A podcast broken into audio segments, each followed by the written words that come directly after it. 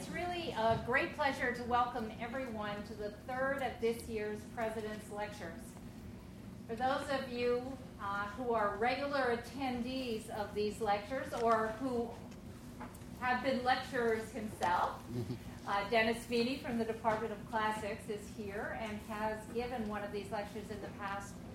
Um, these lectures were really created 10 years ago when I first became president and realized that we are a campus where we, on literally any given day of the year, you can hear distinguished scholars from all over the world speaking about their work.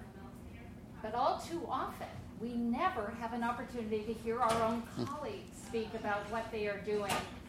And that struck me at the time, and it continues to strike me uh, as a great shame uh, given the quality of our faculty. And so this was the genesis of this lecture series, and I'm glad to see uh, so many of you here today.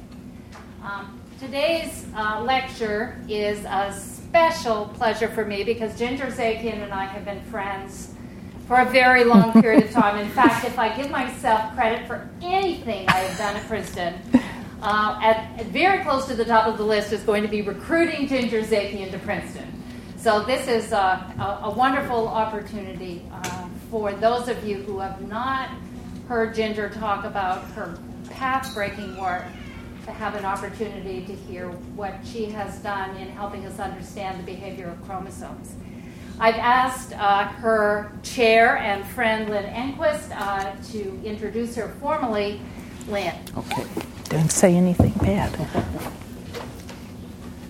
Let me extend my welcome too. It's really great to see you here, and it's an honor to introduce my friend and colleague, Virginia Zakian, as to uh, today's presidential lecture. I know her as Ginger, so I'll just continue to do that. She's the Harry C. Weiss Professor of Life Sciences at Princeton University. She graduated from Upper Darby High School and received the AB in 1970 from Cornell, uh, and the PhD in 1975 from Yale. She then came to this department as a postdoc with Arnie Levine her Ginger's interests have always centered on DNA replication from her PhD work with Joe Gall at Yale on Drosophila DNA replication, her postdoc work on the biochemistry of DNA viruses here at Princeton with Arnie Levine, and to her second postdoc with Walter Fangman at the University of Washington on the genetics of yeast replication. She started her own lab at the Fred Hutchinson Cancer Research Center in 1979, where she developed an exceptional laboratory uh, I got a few uh, uh, emails from her students who wrote that she was intellectually critical, highly enthusiastic, supportive, and patient. Here, she learned how to provide an environment and opportunities conducive for doing the novel research and exciting science that you're going to hear today. I'm also told that the lab food orgies were uh, uh, legendary. Uh, Maida Heatter's chocolate cookbook was considered a, an essential reference tool, as is the Maniatis Manual for Cloning. Uh, she stayed at the Hutch for 16 years, and then she moved back to Princeton in 1995. And again, thanks to Shirley for uh, uh, recruiting her, where she's now a professor in, in our department. Her research uses diverse genetics, biochemical, and cell biology approaches to understand the behavior of chromosomes. Most of their experiments in Ginger's lab are done with Baker's yeast, although other model organisms, ciliated protozoa, fission yeast, mammalian cultured cells are also u- used. And as you will hear, her research really is centering on uh, uh, telomeres, the structures that are at the ends of chromosomes. And she's uh, particularly well known for this path breaking work that she's done here. She's active in many professional societies, has a long list of professional accomplishments, keynote lectures, and awards. She's been an active member of the American Society for Cell Biology, and she's taken a lead in promoting women's issues in science. From my perspective as a department chair, she is a, a leader in our department, not only as a world class scientist, but also as a caring mentor uh, for our students and for our new faculty, and as an exceptional colleague. So I'm really looking forward to hearing you lecture Ginger on ma- maintaining the end, telomere replication and connections to human health.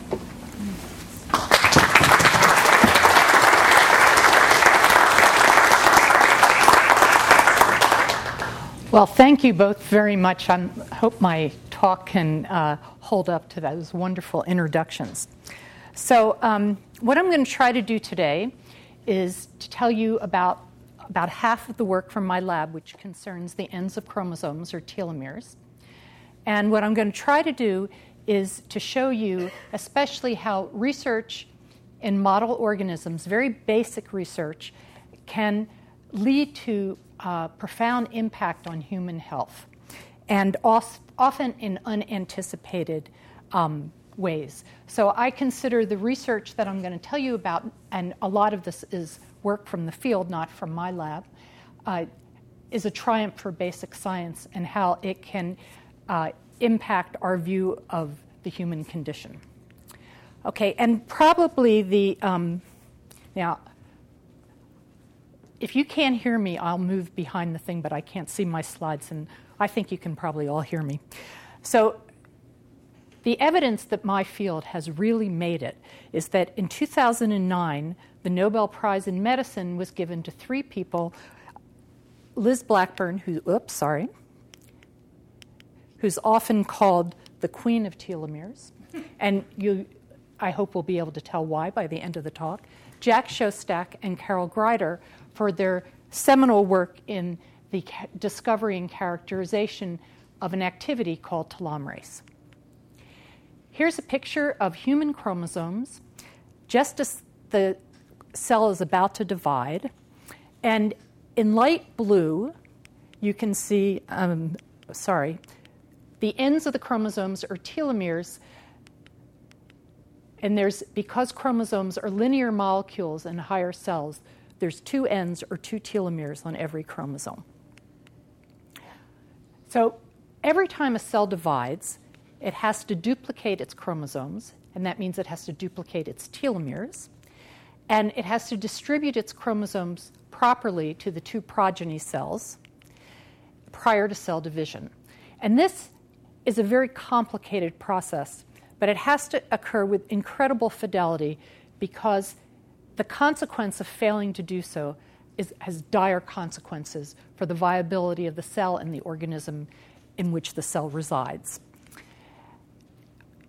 In an organism like yeast, which is the organism that we work on, you can actually monitor how faithful this process is. And it's been shown that the error rate is only about one in every 100,000 divisions. So this is an incredibly faithful um, event. And when you think that in the human body we have more than a trillion cells, you can um, grasp that, the magnitude of that by thinking of the US debt. and since we all start from a single cell, the fusion of the egg and the sperm, to get to a trillion cells, there have to be a lot of cell divisions. So this process is um, extremely important, and it's carried. A lot of the cell invests a huge amount of energy into making sure that it's carried out faithfully. And I'm going to focus on how you replicate just the very end of the chromosome, the telomere. Now, this is a space filling model of the structure of DNA, which was determined by Watson and Crick in 1953, and for which they earned the Nobel Prize. And as I'm sure you all know, chromosomes are made of DNA and protein, but DNA is the crucial material. It has the information that tells our cells how to do what they do, and which makes our children look like their parents. This is a cartoon of a DNA molecule, a little easier to understand than the space filling model. And I show it here to emphasize that the DNA molecule is actually a double helix. And what does it mean to be a double helix? It means that there's two strands in each molecule of DNA. And these two strands are anti parallel. That's the word we use to describe their organization relative to each other. And what we mean by that is that one strand runs 5 prime to 3 prime from left to right, and the other strand, whoops, runs 3 prime to 5 prime from left to right. And if I, uh, you can see what a PhD doesn't give you, which is the ability to use a pointer. so, one way of thinking about this so what, what does 5 prime and 3 prime mean? It's actually referring to the chemical composition of dna and instead of trying to explain what that really means think of the two strands of dna as two lanes in a highway. And one lane is going west to east and the other one is going east to west but they're right alongside each other. Now this um, slide is to emphasize a bit about the process of DNA replication. We're going to go into more detail on it uh, later in the talk. But as the uh, DNA mo- molecule gets replicated, it serves one strand serves as a template for making the other strand. This was the really amazing thing that became immediately evident when people saw the Watson and Crick structure for DNA, because it was clear that the structure told you how information was passed on. So the um, strand over here is the parent strand. This is the new strand that's being made in a given round of replication. And there are four bases in DNA. You can just think of them as um, green is guanine, and red is cytosine, yellow is um, adenine, and blue is uh, sorry, blue is adenine. And green always goes with red, yellow always goes with blue. And you can see that from this part of the molecule. So when you get to here and you're making a copy of this, the cell knows that you put a G opposite this molecule. You put a C opposite this one. So the new strand is not identical to the parent strand, it's complementary. It's a mirror image, if you will. Okay, now I want to start on the history of telomeres. And this begins with a man named Hermann Muller, who worked with the model organism fruit flies. And he actually won a Nobel Prize, not for his work on telomeres, but for his uh, work showing that X rays, that he could irradiate fruit flies, and this would generate mutations in chromosomal rearrangements. And I want to emphasize that this work was done in the 1930s. Remember, the structure of DNA wasn't determined until 1953. And in fact, at this time, nobody knows what the chemical composition of DNA is. These, the intellectual insights in this work are really quite profound. Okay, so he um, w- would irradiate flies and you get all kinds of rearrangements and mutations, but he realized that there was uh, one kind, and X rays induce breaks in chromosomes, and then he would look at the chromosomes that he recovered. And he realized that he never recovered what he called a terminal deletion, which is a chromosome that's missing one of its ends. He also never recovered a chromosome where this end is internal in the chromosome, not at the very end. And from these data, he reasoned that the end of the chromosome is not just a point in space, but it must be a structure. And further, he suggested that the structure must be essential. And the reason it must be essential is because you never recover a chromosome that lacks it. And finally, he said that in order, for, and he called the structure the telomere, he's the word, person who coined the word. And he said that you, it could only carry out this function if it were at the very end of the chromosome because you never recovered a functional chromosome with the telomere in, in the interior part of the chromosome. So, why are telomeres essential? The next step in the story is carried out by Barbara McClintock, working at about the same time as Muller. McClintock also received a Nobel Prize, but again, not for her work on telomeres. She was um, actually at Cornell studying chromosome behavior in corn. And she was breaking chromosomes not with x rays, but through a natural process that occurred because of the unusual structure of the particular chromosome that she looked at. And so she got these breaks, and she very carefully followed the fate of the broken ends. And what she saw was that broken ends would often fuse with each other. So she'd get those kind of structures. But telomeres did not fuse with other breaks, and they didn't fuse with each other. And since fusion of telomeres would create a very unstable chromosome, she reasoned that telomeres, what at least one essential function of telomeres, were to protect chromosome ends from fusions, from end-to-end fusions. And in fact, in uh, with much more recent studies, here's this is a picture of a, a dividing nucleus from a cancer cell early in the genesis of cancer. And um, the, the two black uh, shapes are indicating the two dividing nuclei. It's a single nucleus dividing into two parts. And what you can see is that the chromosomes are still attached in the middle. And they're attached because you're having telomere telomere fusions. It's a very early, this kind of genome instability is a very early event in many tumors. You can see the um, loss of this protection against end to end fusions even more dramatically in a situation that experimentally was set up by Titia de Lange at Rockefeller University, where she actually, these are human chromosomes now, and she took away a protein from the end that's important for telomere function.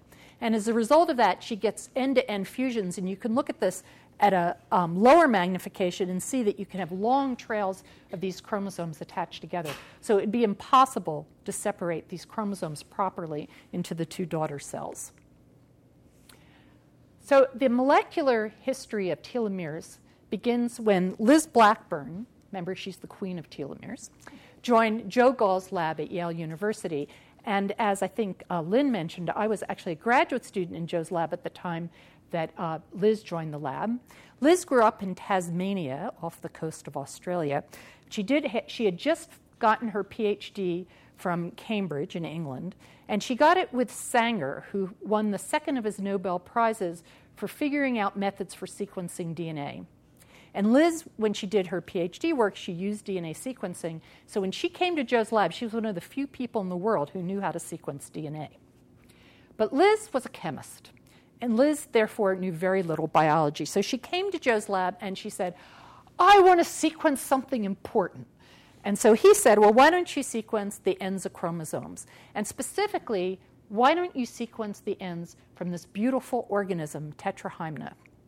Now, Tetrahymena is a single celled organism. It's called a ciliated protozoan because these little hairs or cilia are found all over its surface. And ciliates, not just tetrahymena, but as you'll hear, other ciliates, are a goldmine for telomere biologists. And the reason this is so is because they have very unusual biology of their nuclei. So they have two kinds of nuclei a micronucleus, which, as the name implies, is a small nucleus, and then a macronucleus, which is a big nucleus, and which is made from the micronucleus. Now, the micronucleus is just a regular nucleus, it has normal chromosomes. But the macronucleus is generated from the micronucleus by chopping up the micronuclear, regular huge DNA molecules that make up the chromosomes in the micronucleus into small pieces. And that means that the macronucleus has lots of pieces of DNA instead of just a small number of chromosomes like most organisms. And each of those pieces has two ends. And so potentially it has, each end has a telomere. This is a picture um, of Joe at the 2009 Nobel ceremony. He went there as a guest of Liz's as a demonstration of his really important insight that ciliates were a great place to start if you were going to try to do molecular biology of telomeres. Okay, so here's the paper that they published to show the sequence of the ends of these DNA molecules. And what they found was that there was what appeared at the time to be a somewhat boring sequence. It was just a repeat of six bases. C4A2 is the repeat unit, and it was repeated up to 40 times at a given end of the chromosome. So just C4A2, C4A2, C4A2. It doesn't code for anything, so it must be a, supplying a structure. Now, to emphasize the insights from Gall that made this so important, you have to realize that this work was done before. Now, DNA is now known, of course, but cloning had not yet become available. So, the only way you could look at DNA termini was in an organism that had a lot of termini, such as a ciliated protozoan. Okay. Now, the next big advance came from looking at another ciliated protozoan. This one is called Oxytricha. And if Tetrahymena rearranges its genome, Oxytricha is like the queen of rearranged genomes because it breaks its DNA not into just pieces, but into really little pieces, so that they only are a couple thousand base pairs in size, each piece of DNA. Each piece contains a single gene. And the result of this is that there are literally, this is not an exaggeration, 10 million telomeres in every macronucleus in this organism. And so this was the second telomere to be sequenced, and it was sequenced in David Prescott's lab at the University of um, Colorado. And this is the world's smallest telomere, the smallest known telomere. And this is the sequence at the end. So everybody remember the tetrahymena sequence, C4A2. This sequence is C4A4. Not the same sequence, but pretty close. And the thing that was realized from their work was that the G strand of the telomere, the complementary strand, was actually 16 bases longer than the C strand.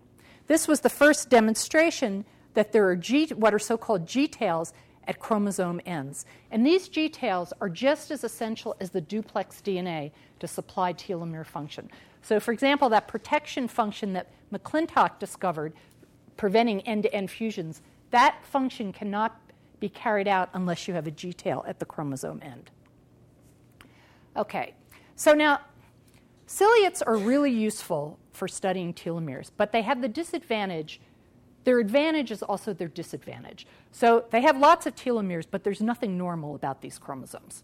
And so many people, uh, and there was, although there was a theme developing from looking at these ends of these simple CA re- rich repeats on one strand, GT on the other, the concern was that this might just be some weird thing having to do with ciliates. So the question was what would chromosome ends look like in an organism with normal chromosomes? And for this, the field turned to another single celled organism, Baker's yeast or budding yeast, same yeast that you use to make bread. So if you want to look at its telomeres, I can tell you how to do that.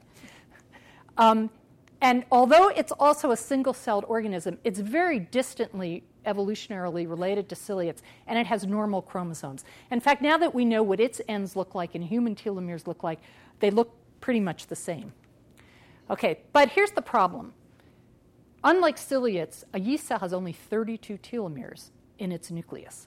So it's going to be really hard to find those in the huge um, excess of other kinds of DNA sequences. So this was the experiment that was done, and this experiment was actually first done by Szostak and Blackburn, and at almost the same time in my lab, um, first with tetrahymena ends and then with oxytricha ends. So the experiment was to take a piece of yeast DNA and in a test tube to take isolated telomeres from tetrahymena and just put them on the ends of that DNA um, molecule in a test tube. And then this was introduced into yeast. Now, normally, when you introduce a piece of DNA into yeast, it cannot be maintained as a linear molecule. It goes into a circle or it goes into one of the existing chromosomes, but it can't be maintained as a linear molecule. And those of us thinking about that inability reason that it couldn't be maintained as a linear molecule because it didn't have telomeres. And really, this was a kind of harebrained experiment because uh, to put these ciliate termini on the ends. But the idea was let's put these on the end and see if you could get a linear chromosome. And of course, I wouldn't be telling you about it if it didn't work. It worked, but it didn't work exactly how we all thought it did. The ends were actually longer than the ends that were put in. And when those ends were sequenced, it was realized that they didn't have the C4A2 sequence, they had a different sequence, related but different, and that was the sequence that's found at the end of yeast chromosomes. Okay, so now if we look at telomeric DNA from a variety of organisms, this is just a summary of a small number of the many organisms whose telomere DNA has been sequenced. We already talked about tetrahymena, the ciliate, C4A2, first to be sequenced, oxytricha, C4A4, and then the yeast sequence, which is not a precise repeat, but you can see that it kind of fits into the same pattern that you saw with the ciliates. And then here's the sequence that's found on the ends of all vertebrate telomeres. Again, in the same flavor of the other sequences, but not exactly the same. Uh, in case we get to, um, I don't know, uh, uh thinking that this sequence is just the greatest sequence since all vertebrates have it. I'd like to point out that slime molds also have the same telomere sequence. In fact, the available data now suggests that this is probably the primordial telomere sequence, and the other ones um, evolved from it long before uh, humans separated from these other life forms. Okay, now, so here's an important thing you can get from this information. You don't, there are a variety of different sequences that can supply telomere function. But it's not like any sequence can supply. You can see that these sequences are all related to each other. Another thing that's really different about telomere function when you look from organism to organism is some organisms get by with only 20 base pairs of telomeric DNA. That's Oxytricha, for example. But mouse chromosomes have 40,000 base pairs of this repeat at their chromosome ends. Okay, now I want to get back to DNA replication. And I'm really hoping you're going to understand this slide because um, I want to try to explain why it's a problem to rep- how, why replicating the very ends of a linear DNA molecule is hard to do. So, first of all, the enzymes that replicate chromosome ends, which are called DNA polymerases, were discovered in the 1950s. And in fact, Arthur Kornberg, who discovered the first one, also won a Nobel Prize. Um, and when people started looking at the, the activities of these enzymes, it became clear, it actually didn't become clear to many people, but it became clear to Watson of Watson and Crick that these enzymes were fine for most of the DNA, but they were going to be a real problem when it came to replicating the end of the chromosome. So, why is this a problem? Why can't DNA polymerases replicate the very end of the chromosome? Well, the ex- explanation starts with the fact that DNA is anti parallel. I already told you that Remember, one strand is running 5' to 3', and the strand that it's base paired to is running 3' to 5'. DNA replication moves one way on the chromosome. And the, what I'm showing you here, it's moving left to right, or you can think of west to east. And that's um, true for the whole molecule here. But it turns out the limitations of the biochemistry of DNA polymerases is that they can make DNA only in the 5' to 3' direction. So if you take this new strand, 5' to 3', it's fine. It's going in the same direction as the replication fork. That is, replication of this strand is in the same direction of replication of the whole molecule. But the other strand, 5' to 3', is going in the reverse direction. And so there's a problem for replicating this strand. This strand is the so called lagging strand, and it's made in pieces. Those pieces are called Okazaki fragments, named after the scientist in Japan who discovered them. And very sadly, died at an early age. He was a teenager in Nagasaki when the U.S. dropped bombs on uh, Japan, the atomic bomb, and he was in the uh, initial cleanup campaigns in, of, as a teenager and died of leukemia in his early 40s. But anyway, so the lagging strand is made in pieces called Okazaki fragments, and so that blue arrow indicates the next piece and the direction in which it's made. So you could think about this as the two highways, this one going west to east, this one going east to west, and yet replication of both of those strands is going west to east. So it's a problem. Additionally, DNA polymerases have another problem. They can't start DNA replication by themselves. They need help, and the help is by putting some RNA to start the um, piece of DNA synthesis. And this segment of RNA, it's very little, it's only 8 to 12 bases, is called an RNA primer, and it starts each of those Okazaki fragments. So in our chromosomes, about every 150 base pairs, you're going to have one of these Okazaki fragments with RNA at the end. Now, RNA, there's a reason the genetic information is almost always DNA and rarely RNA, and it's because RNA is much less stable than DNA. So when you're done replication, you have to get rid of that RNA. You can't leave it in the chromosome, it would cause genome instability. So now that you all understand that, this is the end replication problem, as first articulated by Watson. So, one strand, indicated here in blue, actually doesn't have a problem. That's the so called leading strand. It can go right to the end of the molecule continuously, no problem. And that's in fact what it does. It goes literally right to the end of the molecule. But the lagging strand starts with a little RNA primer, and when you get to the very end of the molecule, the terminal, and you remove that terminal RNA primer, you're going to have a gap at the 5' end of the newly replicated strand. That is, that 5' that strand that ends with that 5' that's indicated by the 5 prime is not complete. It's missing genetic information. And a regular DNA polymerase cannot fix that, it can't fill it in. So, unless you have a special mechanism for replicating the ends of a linear chromosome, you're actually going to lose genetic information every time the cell divides. So, we have to have a special mechanism for that. Now, to think about this mechanism, and uh, just to give you some of the conceptual excitement of the discovery of the mechanism for telomeres, I want you to think about what normally happens during DNA replication.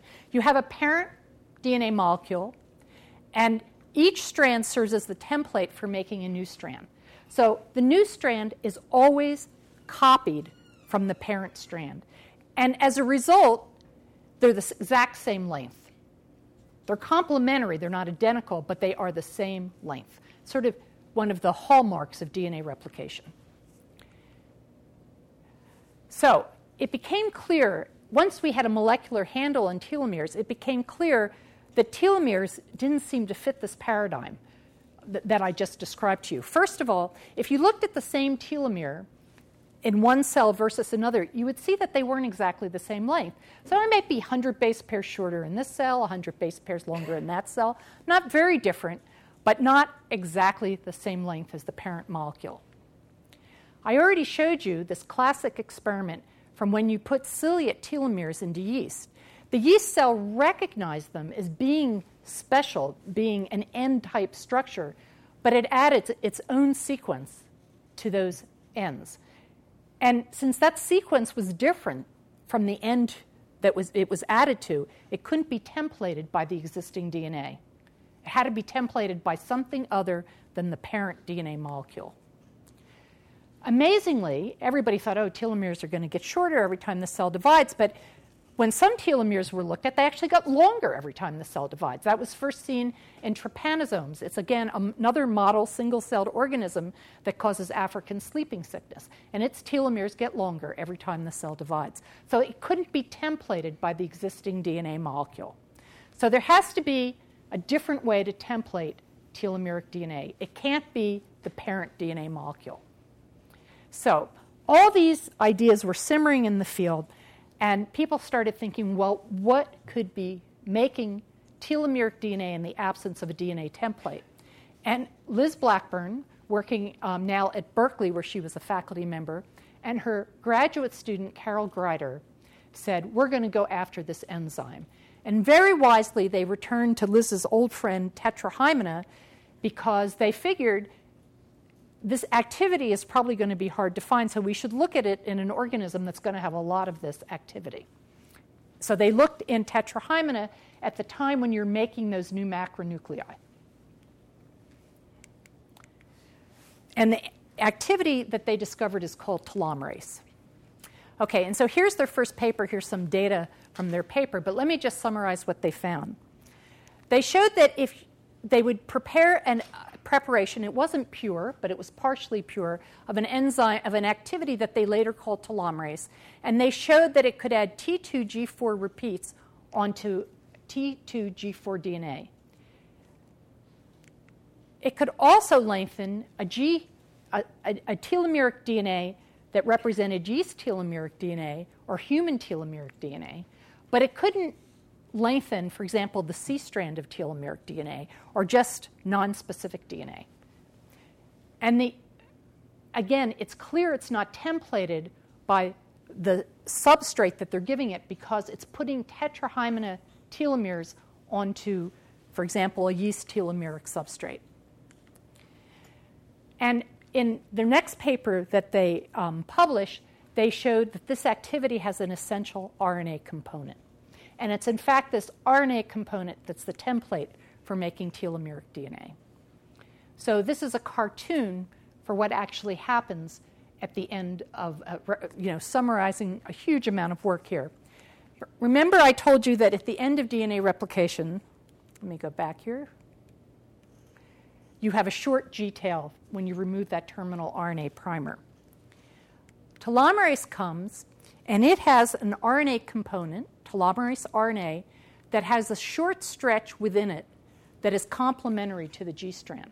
So it can actually base pair with that single stranded G tail. And then it uses the rest of that complementary region as the template for extending the G tail.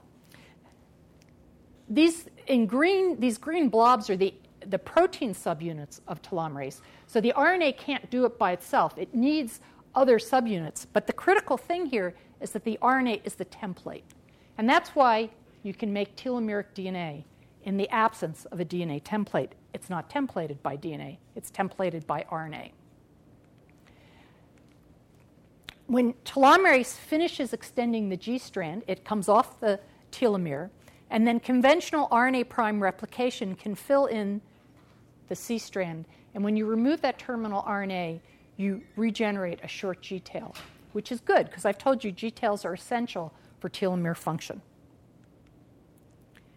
Telomerase is not quite the only activity for maintaining chromosome ends, but the vast majority of organisms, including yeast, which is the really important one, and also humans, use this activity. Uh, surprisingly, Drosophila does not, which is kind of funny given that it was the first organism where, telom- where telomeres were discovered.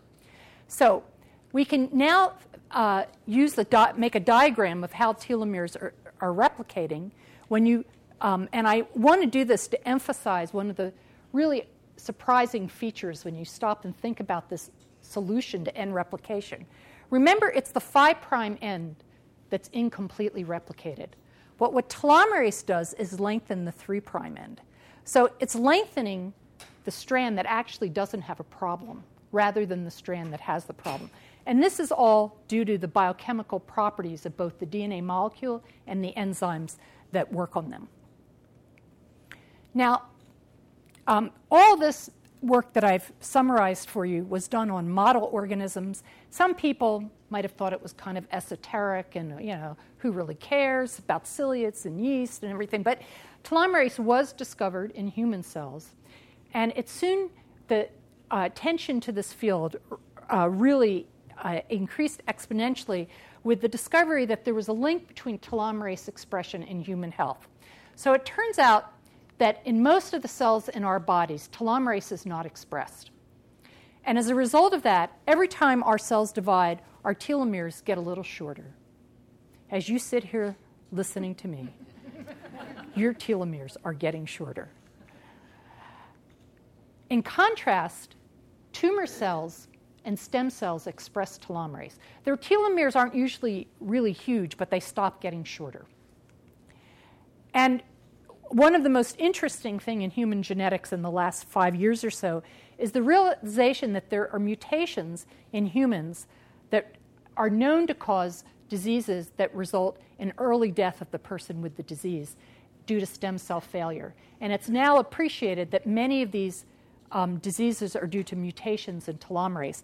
And these people are not lacking telomerase altogether. They actually have more than 50% of the normal level of telomerase, and yet that level is not sufficient for a normal lifespan. So, telomerase is an extremely low abundance activity, and any decrease in that amount can be disastrous for human beings. So, the regulation of telomerase is a really important and interesting question.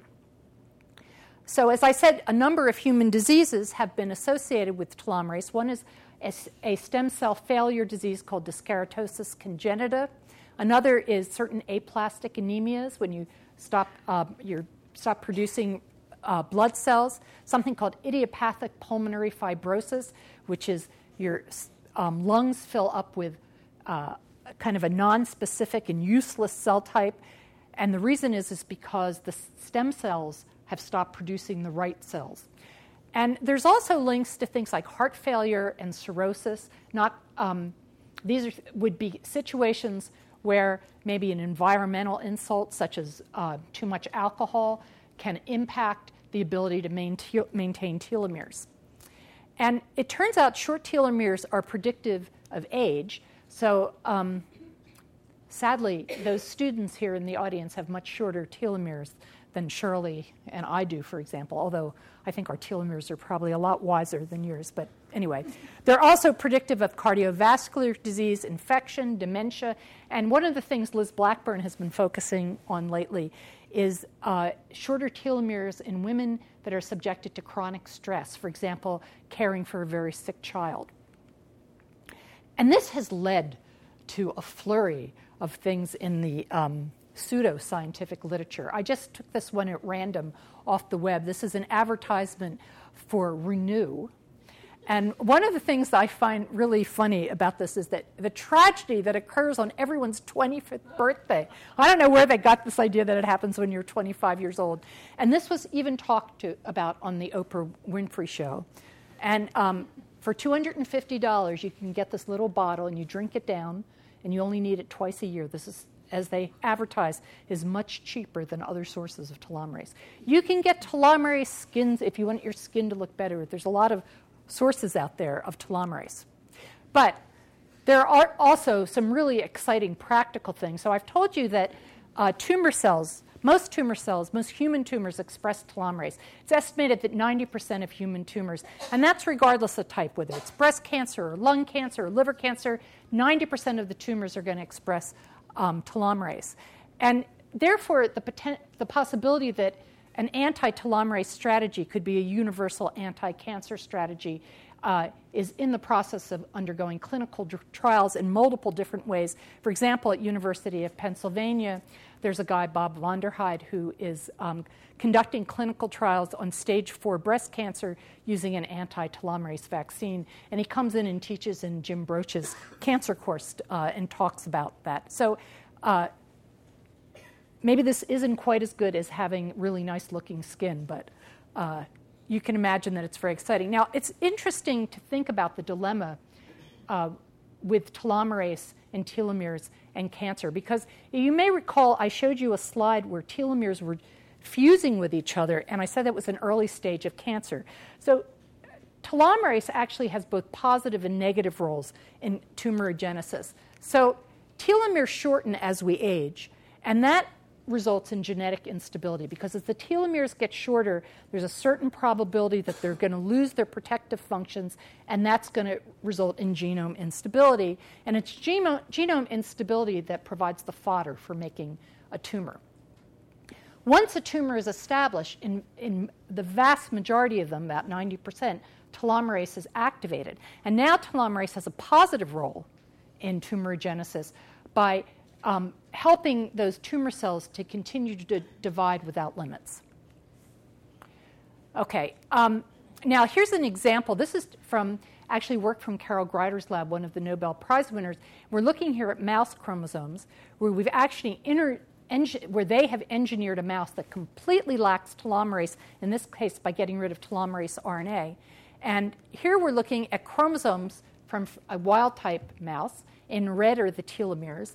And here's um, chromosomes from a mouse after two generations, mouse generations, not cell divisions, without telomerase. And you start to see what are called signal free ends. So you can't detect telomeric DNA on them. And in some cases, you're seeing um, there's another signal free end. And there's a case where you're getting a circular chromosome from end to end fusion. And these abnormalities increase. This um, particular part of the slide is from a sixth generation telomerase minus mouse. And now, you know, the chromosomes are really in trouble. So this gets me back to the poster that advertises this talk. And just in case any of you were wondering what, shoes, what shoelaces have to do with telomeres. Um, so this is uh, one of the very many pictures that were taken to make that poster. And this little plastic cap at the end of the shoelace is called an aglet. For those of you who like to do crossword puzzles, remember this word. So, all of us know that when you um, lose that cap, the end of your shoelaces fray. And if your shoelaces had genetic information, as they continued to get shorter, you'd start to lose this genetic information. And this analogy between telomeres, so the telomere, of course, is the aglet, the plastic cap. This analogy was first made in Newsweek magazine, and I think it's a great one to provide sort of a visual idea of what the telomere might do. Now, um, Mr. Lovett, who made these pictures um, for me, I said to him, "Oh, well, just go to the store and get shoelaces. You know, the, get ones for kids that have maybe the alphabet on them." And he called me up and he said, kids don't wear shoelaces anymore. so he had to write the genetic information on these shoelaces. um, my lab uh, actually got a group together to participate in one of the Susan G. Komen races for the cure. And um, the team Zakian was known as the Mighty Aglets. I wish you could see the back of their shirts, which it says the Mighty Aglets on it, but they only took pictures of the front of them. Okay, so to get back to the um, end replication problem, it turns out there are two end replication problems. The first one is solved by telomerase, and it's the fact that you do not completely replicate the 5' end of the chromosome. But if you remember, I told you that the G strand is essential for telomere function. And so, so this is problem number one. So the leading strand, which goes right to the end of the chromosome, also has a problem. This is replication problem number two, and that it lacks a G tail. And if it doesn't have a G tail, it cannot be a functioning telomere. So, how is this solved? Telomeres are ingenious, they do all kinds of things. So, um, this is was discovered by um, Mundi Wellinger when he was a postdoc in my lab. It's a totally unanticipated step in telomere metabolism. We discovered it in yeast, but it also occurs in humans, so it's probably universal. And that is after you replicate the end of the chromosome, but by conventional replication, but before telomerase, you actually degrade the 5' end at both ends of the chromosome. So you make instead of having a little gap of 8 to 12 bases, you actually make a big gap of 50 to 100 bases. And that can serve as a substrate for telomerase on now both ends of the chromosome, or just for conventional replication, which when you remove the terminal RNA primer, you're going to have a short G tail at both ends. So, a rather ingenious um, solution to solving this second end replication problem. Okay, so I've told you um, th- this is a slide that just lists some of the critical functions of telomeres. They distinguish chromosomes from double stranded breaks. They protect the end against degradation and normally from, end, from um, infusions. And they serve as a substrate for a special replication mechanism, telomerase, which allows for the complete replication of the chromosome end. The last thing that I, the, the last function I want to tell you about is something called telomere position effect or telomeric silencing. It turns out that telomeres are a special site for gene expression in the cell. And this was um, discovered in yeast by Dan Gottschling when he was a postdoc in my lab. A really serendipitous discovery. He was putting a gene next to a telomere not because he thought he was going to see special um, expression of that gene, but just because he wanted to have a marker at the end of the chromosome. And it turns out that the gene that I'm showing you here, the ADE2 gene, when this gene is not expressed, you get red colonies.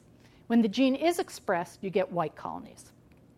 So, what we've done here is plate c- cells, and those you plate a single cell, and after about 25 divisions, you have a million cells and now you can see them. They're a colony. So these are colonies of about a million cells.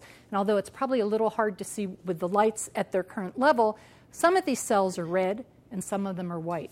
But they're all genetically identical. These cells are identical at the DNA level. So what's happening is that the ADE2 gene in some cells is repressed, and therefore you get a red colony, and in some it's expressed and it's a white colony. But you can actually switch back and forth, and it's probably easiest to see that. There's red sectors in this largely white colony. That's cases where the gene was being expressed, and the progeny of a subset of a small number of the cells now turned it off. So you, it's a metastable form of um, gene silencing. And it turns out, Dan went on to show that the longer the telomere, the more silencing you have. Now, it took about 10 years, but uh, people working on human telomeres were finally able to show that this same kind of silencing happens in humans.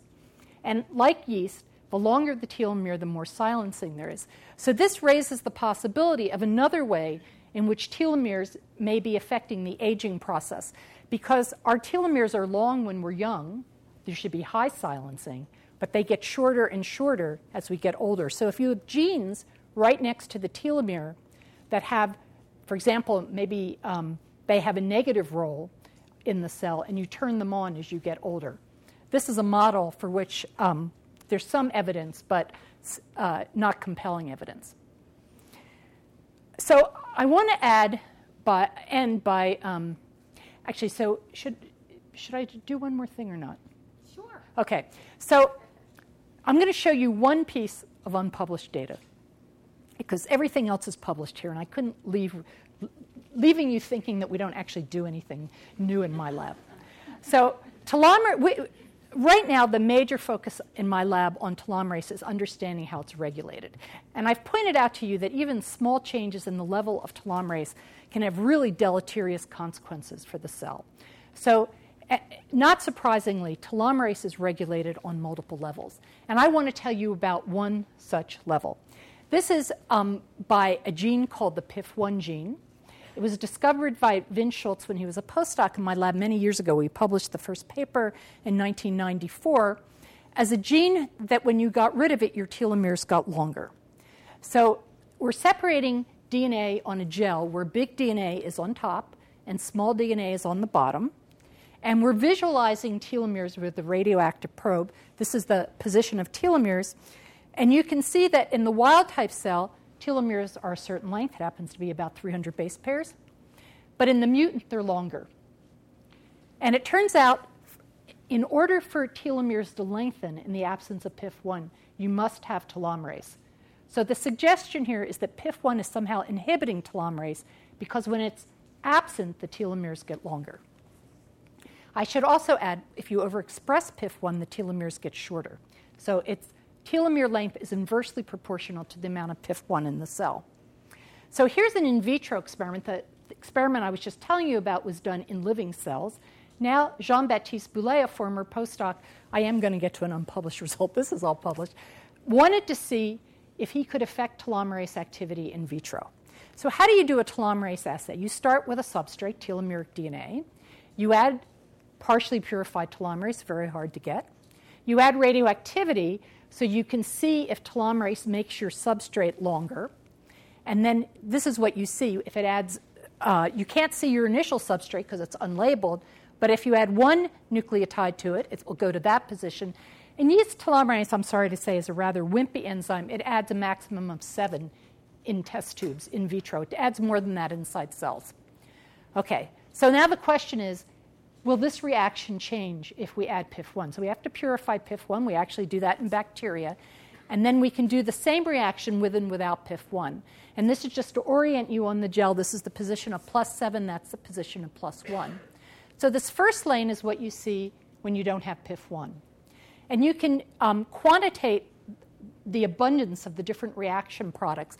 And what you see is that most of the products have either five or seven nucleotides added to your DNA primer in the absence of PIF.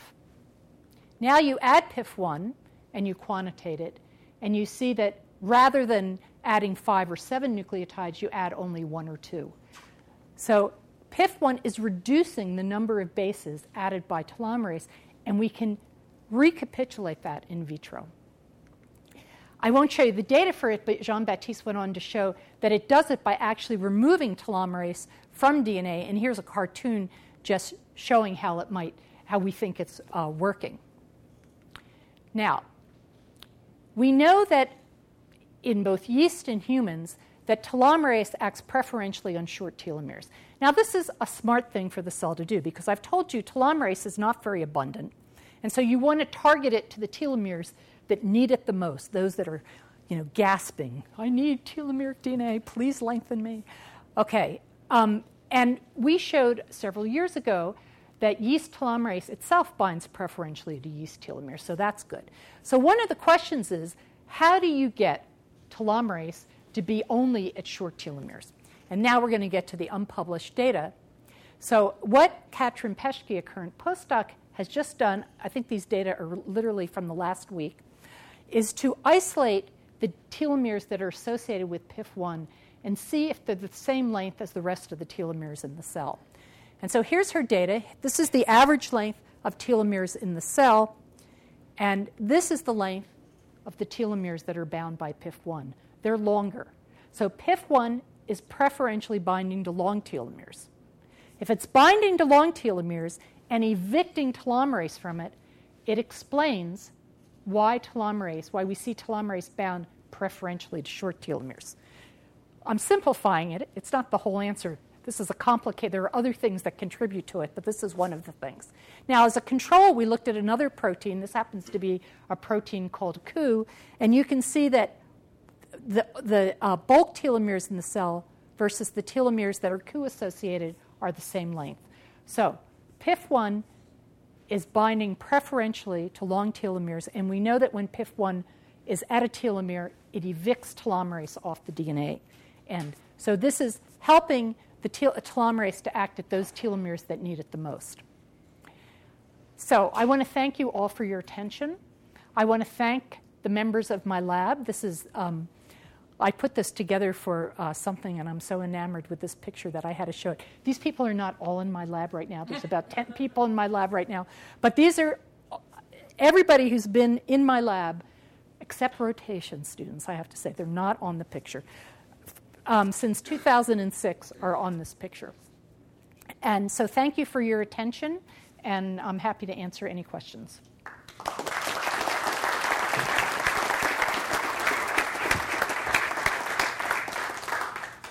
Questions?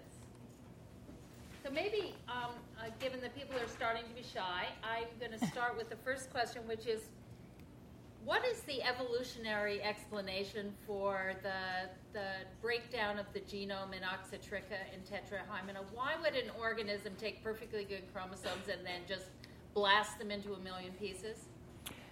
Uh, of course, the answer Other to than to make telomeres. right. I mean, I, I think they do it to make the field um, and to make beautiful cells. So ciliates are really big cells.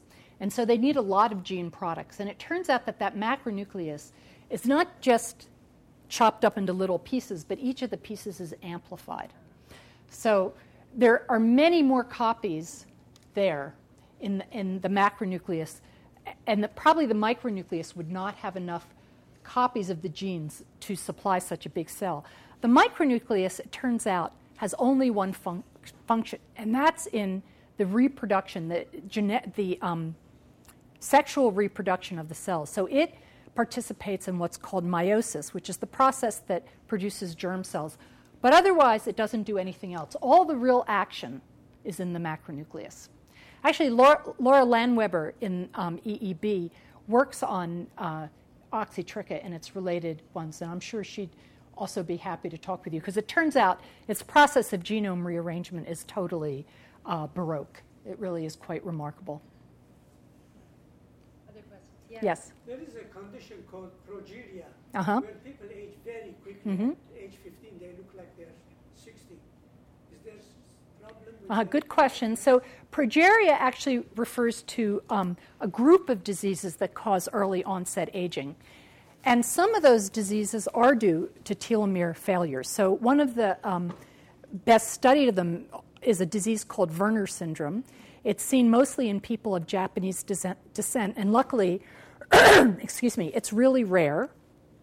Um, and in Werner syndrome, the, um, and one of these activities that's involved not in telomerase, but in another aspect of copying the telomere is deficient. And what happens is those people are fine up till about 15. So there's a classic picture of this young woman at 15. She's beautiful, vibrant, and then you see her three years later, and she just looks like um, 85 years old. Not that 85 years old people are not vibrant and beautiful, but in this particular case, it's a striking contrast. So, other progerias are due to other things. For example, one kind of progeria is due to mutation in a protein that lines the nucleus, proteins called nuclear lamins. It could be that these are actually have a telomere connection, but it hasn't been demonstrated yet. So, yes and no to your, your question. Yes. Well, that's a really good question, and that is the next. Uh, one of the nice things about science, you know, you get an answer and it just says, well, what comes um, next?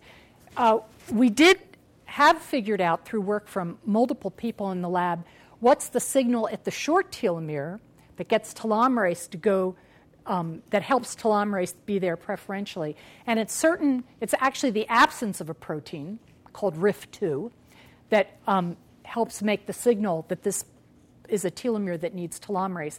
And now we're interested in looking to see what the proteins might be that say to PIF1, this is a long telomere, come here. Yes, Angela.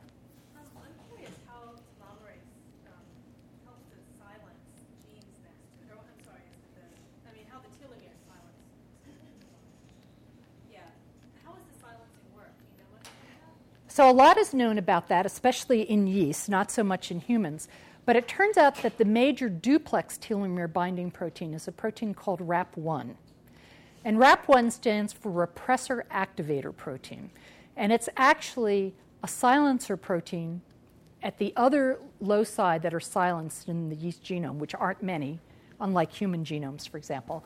And it recruits proteins called the SIR proteins, which are silencer proteins, but it's a metastable recruitment. So you get characteristics of silent chromatin next to the telomere when the SIR proteins have been recruited there, and then it flips and goes into an active state. It's not a very stable transcriptional repression, but many aspects of the repression there, other than the lability of it, are very similar to repression at other sites in the genome.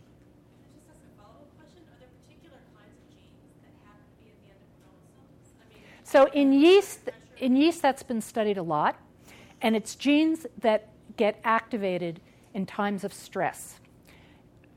In um, trypanosomes, which is the organism that causes sleeping sickness, that's one of the ones where um, the most dramatic utilization of telomeric silencing is seen. The way trypanosomes escape the immune system, which is one of the reasons it's such a difficult disease to cure people of, is because they have um, proteins on the surface of cells. They're called the surface antigen, and they switch. And they switch because those genes are out by the telomeres, and they're all repressed except one. So one is, and then you change the one that represses. So that's a case where it's really clear that it's exploited for a very important aspect of the lifespan. It's probably true in um, uh, the, the organism that causes malaria as well. Yes. Has there been any work to upregulate telomerase in the patients that you described who had the genetic diseases? So um, that's an interesting question, and um, there's work done in mice uh, because so far these experiments aren't uh, clear enough to be applying them to humans. And you can um, mobilize for example, stem cells in a mouse by overexpressing telomerase. And the way this has been done is in skin cells in the hair follicle, and you'll get a, a, patch of, you can do it in a very local way, so there's just one small area of the mouse, it will get really hairy. Another uh, potential use of this, of telomerase technology is as a cure for male pattern baldness, something for which there's a lot of interest as well. So um, those experiments, uh, the problem is about turning on telomerase in human cells is that is going to make that person really susceptible to cancer. Some people say, you know, why is telomerase present in such low amounts in human cells? And the most compelling answer to that question, although it's not a definitive answer, but the most compelling answer is that it's an anti tumor strategy because if a cell runs out of telomeric DNA and that cell dies, you can destroy that cell and the organism will be fine. But if that cell activates telomerase and becomes a tumor cell, then it's, it's more of a problem. So um, the idea is, is that if you uh, add telomerase to most of our cells, that we would have a higher rate of cancer. Now, if you take human cells in culture and activate telomerase in them, they will live forever. Normally, tumor, uh, sorry, human cells in culture, normal human cells, go through about 55 cell divisions and then they senesce, they stop dividing. The only thing you need to do to make human cells grow forever is to add back telomerase. So there are some experiments that would suggest that what you're suggesting could be a good thing if you could control it, maybe just put it in stem cells, for example.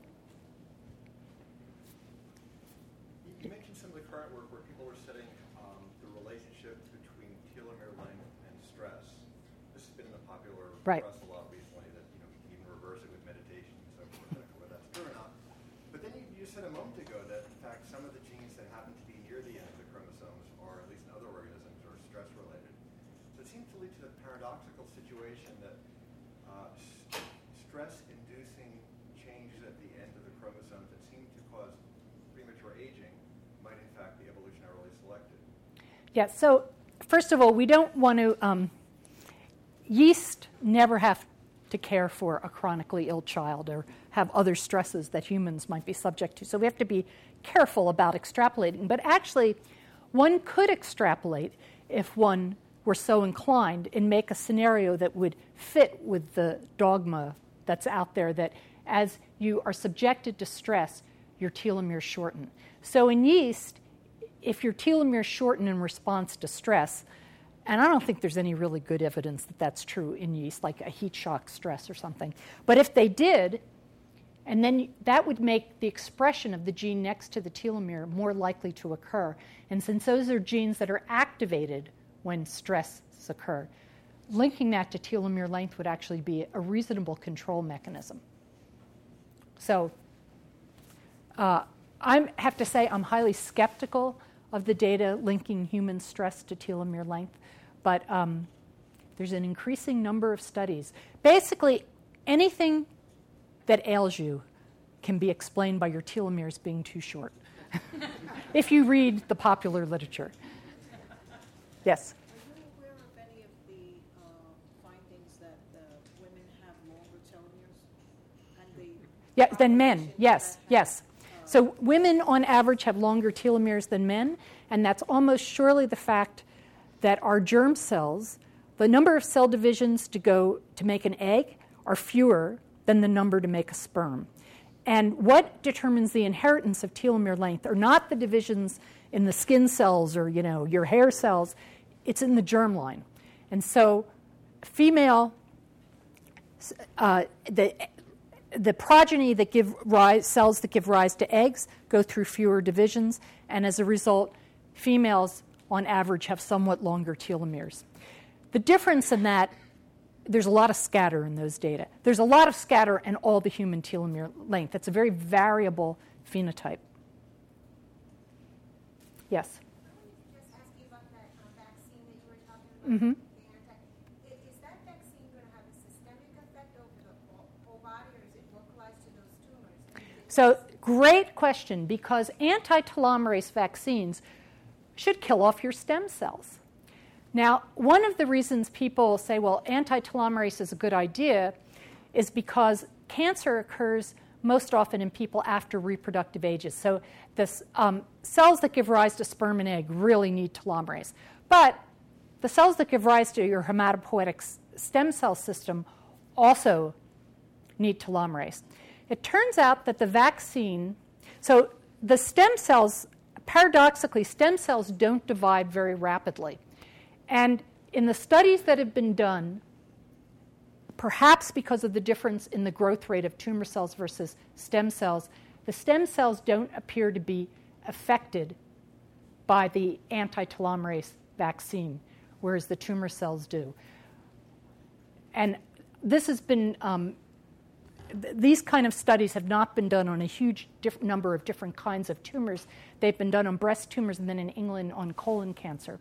But um, so one wouldn't want to generalize too much from this, and they're also fairly small scale studies. But what has been done so far would suggest that some way the stem cells are protected. Yes. Are there any ideas um, to, you know, take those treatments for childhood cancers where there would be a concern about killing stem cells more effectively? Yeah, so since so many, uh, one of the huge successes in, in cancer treatment has been with childhood cancers.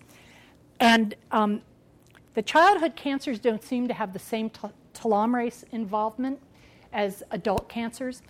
Um, and so, both because of that and because there are very efficacious treatments for many such tumors, uh, there's not much interest in using anti telomerase strategies. But good point, good connection. I can tell you people um, have been paying attention by your questions. That's good. Um, now I'd like someone, uh, I'll do what I do when I teach. Somebody please draw the end replication problem on the board.